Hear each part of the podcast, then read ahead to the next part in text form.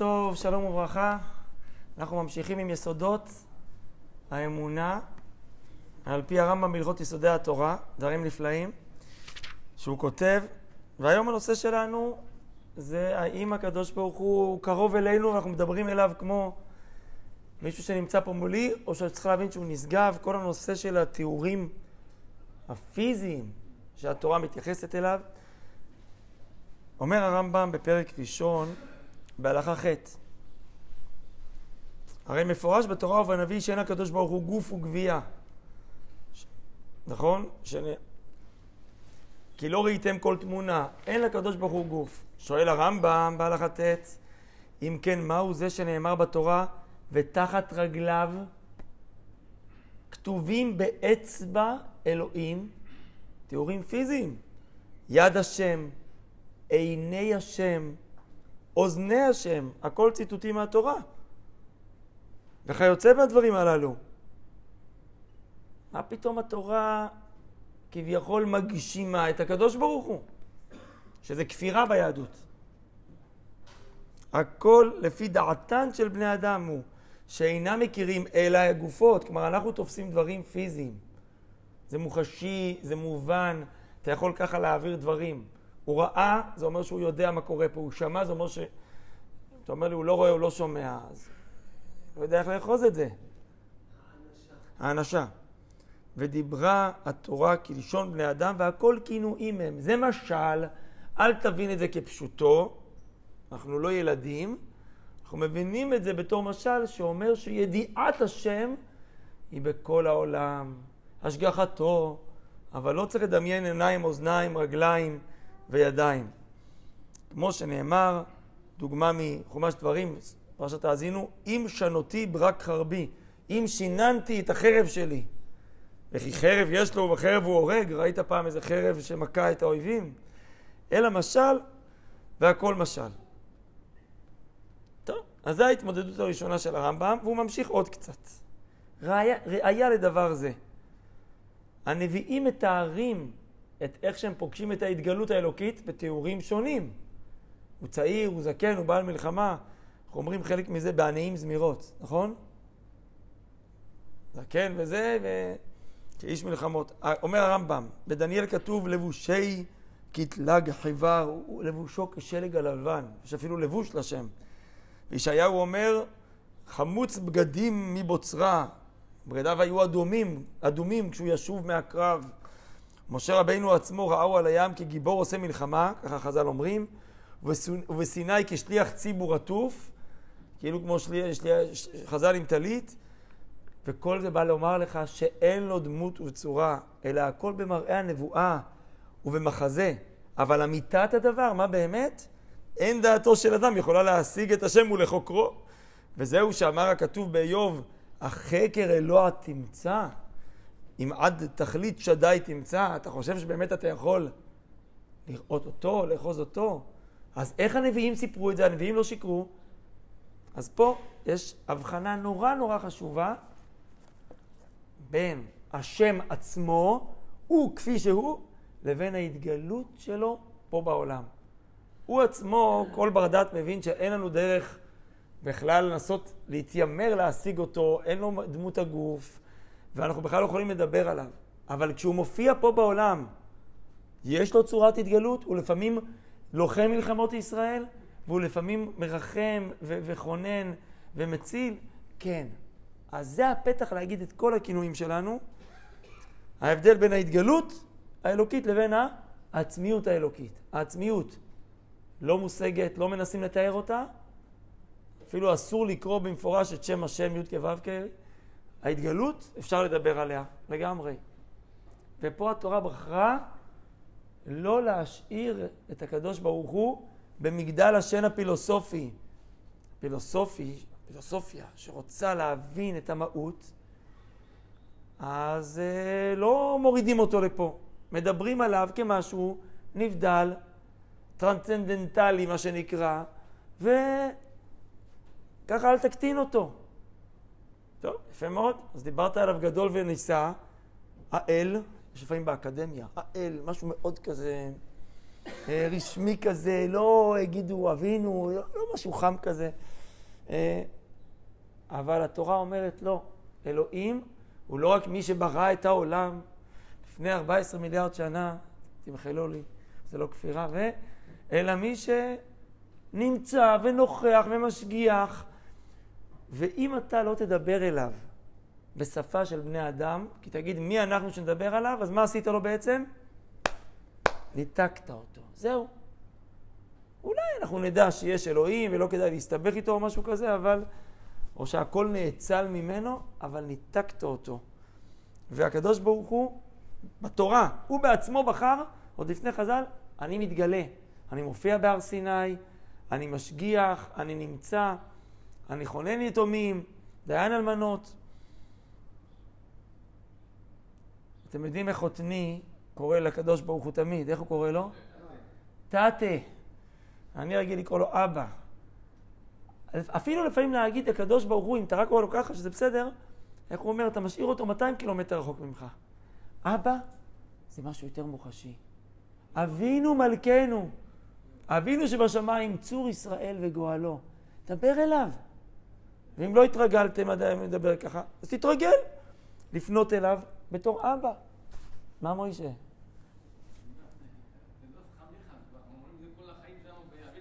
כן, או, בוודאי.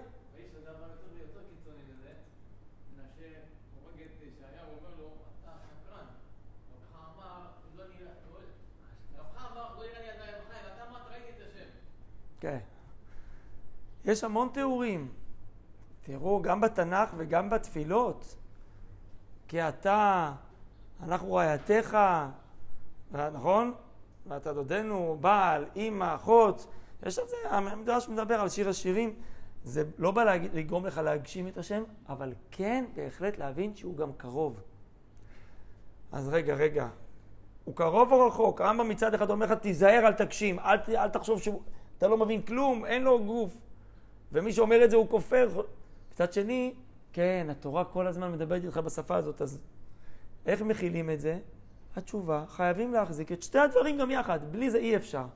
אני אמחיש לכם את זה בדוגמה שאתם כל הזמן עושים אותה. בירכתם הבוקר על הטלית ועל התפילין? שואלים הקדמונים, הנוסח שמה הוא מזגזג. אתה מתחיל, ברוך אתה השם, אלוקינו מלך העולם, זה נקרא בעברית גוף שני. אתה מדבר בלשון נוכח, אתה אומר ברוך אתה, אתה לא אומר הוא. הוא, אתה, אתה אומר ברוך אתה השם אלוקינו, מלך העולם, זה יכול להישמע עדיין שאתה מדבר בגוף שני. הוא, הנה אתה, אני, אני מדבר אליך. מה ההמשך? אשר, אשר קיד... איך, איך ממשיך הברכה? ברוך אתה השם, אשר קידשתנו במצוותיך וציוויתנו להניח תפילין, אתה אומר ככה? הרי אם אתה מדבר בגוף שני, אז תמשיך. קידשתנו, אתה, אתה, אשר קידשנו במצוותיו וציוונו, אה, לאיפה הוא ברח פתאום? שמתם לב? זה נקרא גוף שלישי. מי קידשנו? הוא, הקדוש ברוך הוא. התחלת, התחלת בנוכח, עברת לנסתר. מסכימים איתי? זה פשט, אתה אומר את זה כל יום. יש כמה פירושים. רבי חיים מוולוז'ין, תלמידו הגדול של הגאון מווילנה, בספר נפש החיים, אומר, יהודי חייב להחזיק את שני הדברים, את שתי ההבנות האלה, כדי להיות מצד אחד קרוב להשם, ומצד שני, לא להקטין את השם. אז אתה מתחיל קודם כל בקרבה. ברוך אתה. הוא מקשיב לי פה, הוא פה שומע אותי. אני לא מדבר אל איזה אל שאני רק רוצה להודות לו, ואולי הפקידים ימסרו לו את זה. אחר כך, תשלח מייל, נעביר את זה מתישהו לנשיא. הוא פה, ברוך אתה השם. אלוקינו, מלך העולם, זה גם מתאים, מה זה מלך העולם? מי שנוכח פה בעולם ומשגיח, אז תדבר, דבר אליו פה. כשאתה מתחיל לדבר על זה שהוא קידש אותך וציווה אותך במצוות, פה אתה צריך להבין שהמצוות, עם כל היופי שבהם, עם כל ההסברים, ויש לנו המון הסברים, וואו, אתה נוגע פה בחוכמה עליונה שלא הבנו אפילו אחוז ממה שהמצווה פועלת בנפש, בנשמה, בחברה, בעולם, בעולמות. אז כשאתה מתחיל לדבר על הקדושה שהוא מביא לך במצווה, אשר קידשנו במצוותיו. מי? אותו אל עליון שאני לא משיג את כולו. אני חייב את שני הצדדים. מצד אחד אתה קרוב פה, אבל, איך אומרים, לא בגובה העיניים, אני מבין שאני לא מבין עד הסוף. וזה נפלא, הענווה הזאת היא נפלאה, אשר קידשנו וציוונו להניח תפילין. אני כן יודע שהוא שומע אותי, אז אני גם מדבר אליו בלשון. כן, לא מבין את מהותו, אני מבין את ההתגלות שלו. אני מבין את זה, זה מילים שניתנו לי כדי שאני אבין אותם. את המילים אני, את מה שהוא מסר בידי, אני מבין. את המהות, אתה צודק. את המהות אין לנו השגה. התגלות כן. מתגלה, כל ההיסטוריה זה התגלות אלוקית אחת גדולה. אז, אז צריך, את, את, את, צריך את, את שני הצדדים האלה כדי להיות יהודי בריא.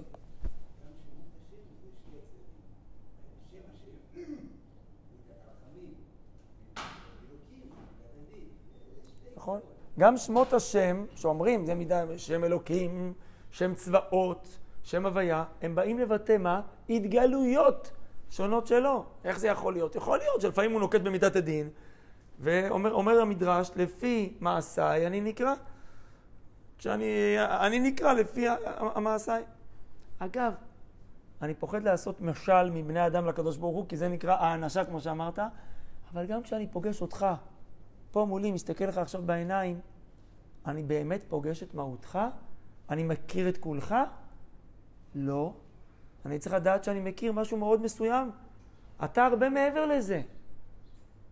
את הנשמה שלך אני מכיר, את כל כולך אני מכיר, אז אפילו עם בני אדם אתה לא פוגש הכל, אתה פוגש רק את מה שנגלה. אז אין מה, אין מה להשוות ולתאר מול הקדוש ברוך הוא שיש חלק שנתפס ויש חלק שהוא בלתי נתפס, והכל בסדר. אני חושב שאצל יהודים הדברים האלה משתלבים בצורה די הרמונית. אז אה, זה מה שבעצם הרמב"ם אומר לנו פה. ואז הוא נכנס רגע לשאלה בהלכה י', מהו זה שביקש משה רבינו להשיג כשאמר אראי נא את כבודיך? אגב, שימו לב, הוא לא ביקש לראות אותו, את כבודיך. כבודו זה כבר סוג של התגלות, אבל מה הוא רצה והשם אמר לו לא תאכל? אז יש בזה הרבה עומקים ופירושים. הרמב"ם פה, נגיד אה, רק בקצרה חלק מזה, ביקש לידע את אמיתת מציאותו של הקדוש ברוך הוא, איך הוא נפרד משאר האנשים. משה רבנו רצה להבין בוודאות איך הקדוש ברוך הוא זה ספירה אחרת, ותבין אותו. למרות שהוא ידע לפני כן. אני לא מסביר את זה פה עד הסוף. מה אומרת? כן, אבל גם במדרש... נכון, אבל גם במדרשים יש כמה פירושים ובפרשנים הוא ה... והודיעו הקדוש ברוך הוא מה שלא ידע אדם לפניו ולא אחריו, עד שהשיג איך הקדוש ברוך הוא נפרד משאר הנמצאים. אבל הוא אומר לו, ראית את אחוריי ופניי לא יראו. הרמב"ם אומר, מה זה שהוא אומר לו, לא תוכל לראות את פניי, תוכל לראות את אחוריי? אני אגיד את זה במילים שלי, אתה לא יכול להכיר באופן חיובי, פוזיטיבי, את אלוהים, כי הוא לא בר השגה, בטח לא כשאתה בגוף, אבל אתה יכול להשיג על דרך השלילה, זה נקרא אחוריי. כלומר, אתה, משה רבנו הצליח להבין יותר מאיתנו איך הקדוש ברוך הוא, עם כל ההנהגות שלו, המצוות שלו וההתגלות שלו, הוא שונה לגמרי מכל המציאות האנושית שאנחנו מכירים, ועוד רגע, רגע, רגע אני אמחיש לכם את זה, במה הדברים אמורים, איפה לפעמים אנחנו קצת אולי נופלים בזה. שהוא באמת אחר לגמרי. הרמב"ם אומר, אני אסביר לך מה זה משהו אחר לגמרי, ושימו לב, זה משהו שהרבה ראשונים כותבים. הקדוש ברוך הוא, אין לו לא מוות ולא חיים כחיי הגוף החי. לא רק שהוא לא, לא שייך בו, לא שייך אצלו למות, אלא גם לא שלח אצלו לחיות במובן שאנחנו אומרים לחיות. כי כשאתה אומר על מישהו חי, אתה בעצם אומר, הוא כרגע חי. אבל יום אחד הוא לא יהיה פה. אה, אז אפילו כשאתה אומר אליו אל חי וקיים, החי שאתה אומר עליו הוא לא החי שאתה אומר על חבר שלך. והוא לא, ולא סכלות, לא, אין בו טיפשות, אבל גם אין בו חוכמה כחוכמת האיש החכם. בסדר? אם אתה אומר, תשמע, הוא מאוד חכם, אתה קצת מקטין אותו. כי מה זה החוכמה שאתה מדבר אליה כשאתה אומר חכם? איי-קיו גבוה, זיכרון טוב, כן, מה עוד? תפיסה מהירה? זה מה שאתה רוצה להגיד על הקדוש ברוך הוא? שהוא יצר את החוכמה? שהוא יודע את העבר, הווה והעתיד, והכל נמצא אצלו בבת אחת, כל ההיסטוריה האנושית, עד העתיד לבוא? אתה מבין שזה ספירה אחרת, שאתה, שזה מגרש אחר? אה, אבל הרמב"ם אמרת שמותר לדבר עליו. התורה דיברה עליו. כן, דיברה, אבל היא ביקשה שתבין שאתה לא משתמש במושגים האלה כמו אצל בני אדם, אלא זה שיתוף השם, זה מושגים מושאלים. אל תתבלבל.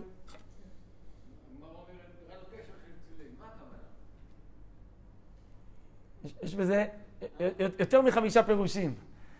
אז אם אתה רוצה, אתה יכול לפרש. אני רגע אמשיך עם הרמב"ם.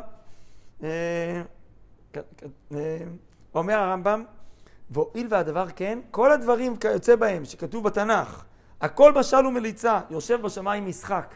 אתם יודעים שהשם צוחק? יש הומור, יש הומור אלוקי? יש בתנ"ך הומור? יש כמה מקרים כאלה. יושב בשמיים משחק, כי עשוני באבליהם. אומר הרמב"ם, מה זה כי עשוני? מה הוא, הרמב"ם לא מקבל את זה שהוא כועס. מה הוא כועס? כועס זה תופעה אנושית. אוף, הוא לא עשה מה שביקשתי. מה, הקדוש ברוך הוא עושה אוף? אוי ואבוי. אם אנחנו חושבים ככה, כיעסוני בהבליהם כאשר שש.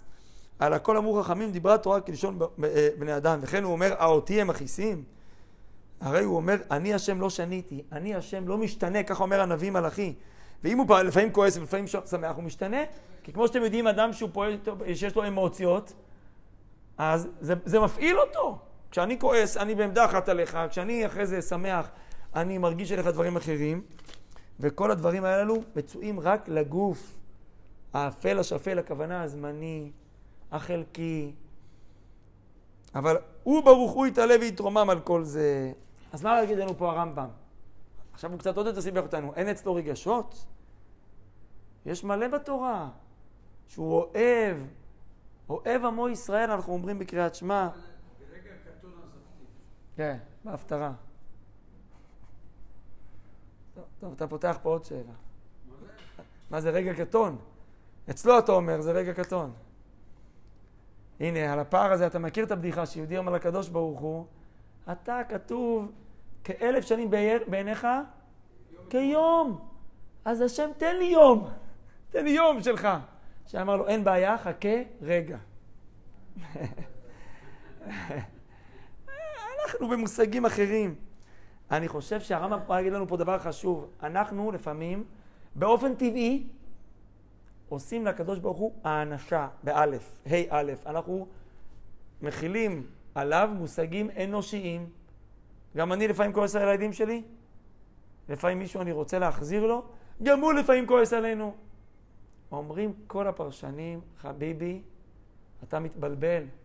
את זה תגיד על בני אדם. כן, בני אדם לפעמים כועסים, לפעמים הם רוצים לנקום, לפעמים הם... אה, יש להם, הם מופעלים, לפעמים הם, הם, הם אה, מופעלים גם מחנופה. הקדוש ברוך הוא, הוא רק טוב, טוב הוויה על הכל ורחמיו על כל מעשיו, הוא רק טוב, הוא שורש הטוב.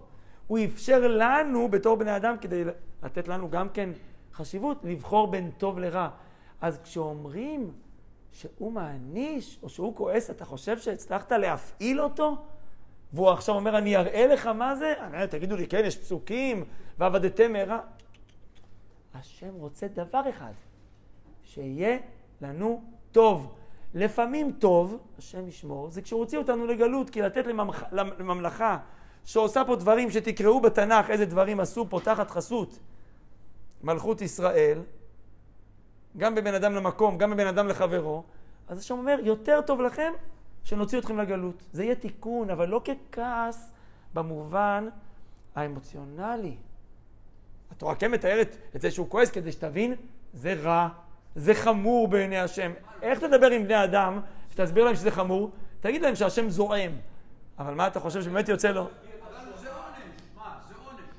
אומרים הראשונים, וכותב הרי כן נתי ועוד, אני אראה לכם ציטוטים, אומרים אין עונש אצל הקדוש ברוך הוא במובן האנושי, כאילו עונש אצלנו, לפעמים הוא גם בא לספק אותי.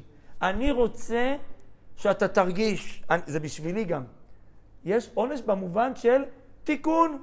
אם ילד עכשיו אה, ירוץ לכביש והוא לא יקבל איזושהי תגובה, לא משנה איזה, על זה שהוא כמעט מת, אז אני בעצמי מסכן אותו. אז אני מתוך אהבה גדולה, זה יכול להיות אגב בלי בכלל רגש, זה יכול להיות בתוך הבנה שאני מבין שהוא ילד, אבל אני חייב לעשות איתו שיחה, או לתת לו איזה עונש, וזה רק מסיבה אחת בלבד. כל אלטרנטיבה תהיה גרועה יותר. אני לא, אני לא יכול להסביר עכשיו דברים, את השואה. אין לי הסברים, אל תהפכו אותנו לקדוש ברוך הוא. אני פה בן אדם, התפיסה שלי היא חלקית. אני לא יודע להסביר הכל, אבל אני רק יודע דבר אחד, הוא רוצה בטוב. יש דברים שאין לי הסבר. כתוב, וידום אהרון. מותר לי גם להגיד, אני לא מבין. אני כבן אדם דווקא לא צריך לספק תשובות לכל דבר. גם הוא לא, לא החליט לספק לי תשובות לכל השאלות שלי. אבל שנבין שהמובן הזה שאנחנו חושבים שאני פוחד ממנו כי הוא רוצה ברעתי, זה בעיה שלנו. הוא רוצה רק בטובתי. אני צריך, אני צריך שיהיה לי יראת שמיים, שאני לא ארצה לחטוא כי זה רע. הוא רע, אבל הוא לא נגדי. אומרים את זה כל הזמן במלא פסוקים ביום כיפור, כי לא תחפוץ במות המת, כי בשובו מדרכיו, ואתה יוצרם ואתה יודע יצרם. אז יש עונש, אבל זה רק ממגמה של תיקון. זה קשה להכיל, אבל זה ככה. אני אתן לכם אה, דוגמה קטנה מעולם החינוך, למרות ששוב זה לא אותו דבר. שמעתי גישה מאוד חשוב, מעניינת בחינוך, שאומרת, לפעמים יש מריבה, והילד פוגע בהורה שלו, הוא מדבר אליו בצורה שהיא באמת פוגעת. וילדים יודעים להגיד מילים, יודעים איפה לדקור. אז uh, ההורה יכול להיפגע, לעשות ברוגז, טוב, לא מדבר איתך, אז קח לך אוכל לבד. אומרים בחינוך, הורה וילד הם לא סימטריים. ברור שיכול להיות שהורה נפגע, אבל א', אתה לא אמור, אתה לא אמור להיפגע כמוהו, כי גם הילד או המתבגר שכועס, הוא רוצה שיהיה פה איזה מבוגר אחראי שמנהל את האירוע. אם שנינו עכשיו נתפוצץ וזה, אז שנינו ילדים, הוא, הוא, הוא רוצה מישהו שאיכשהו יחזיק פה את האירוע. ושתיים, כי אם אני באמת מבין, אני אדע שהוא לא באמת פוגע בי. הוא זועק את הזעקות שלו, הוא לא יכול לפגוע בי, הוא לא באמת רוצה לצאת נגדי. קשה לו, כואב לו. אם באמת נעמיק, באמת אתה חושב שהוא אומר לך מילה, הוא עומד מאחורי זה? לפעמים מישהו אומר, אתה, את לא אימא שלי, אתה לא אבא שלי. מה, אתה, אתה לוקח את זה עד כדי כך ברצינות? זה, אפשר לדבר איתו על זה שזה פוגע אחרי זה, שלא מדברים ככה, לא אמרתי להתעלם. אבל לחשוב שאתה והוא שווים, אנחנו באמת לא שווים, זה קשה לו, אבל אתה באמת מעליו. במובן אה, לא של הכוח, הפיזי. אבל זה אצל בני אדם, ובני אדם בסוף הם כן אנושיים, אנחנו כן לפעמים נפגעים, ואנחנו כן לפעמים מתרכזים, כי אנחנו בני אדם. אוקיי. הוא לא בן אדם. הוא לא מתעצבן, הוא לא כועס, הוא רק אוהב. אם יש עוד שאלות בפעם הבאה, רבי חנה בן הקשי אומר, רצה הקדוש ברוך הוא לזכות את ישראל.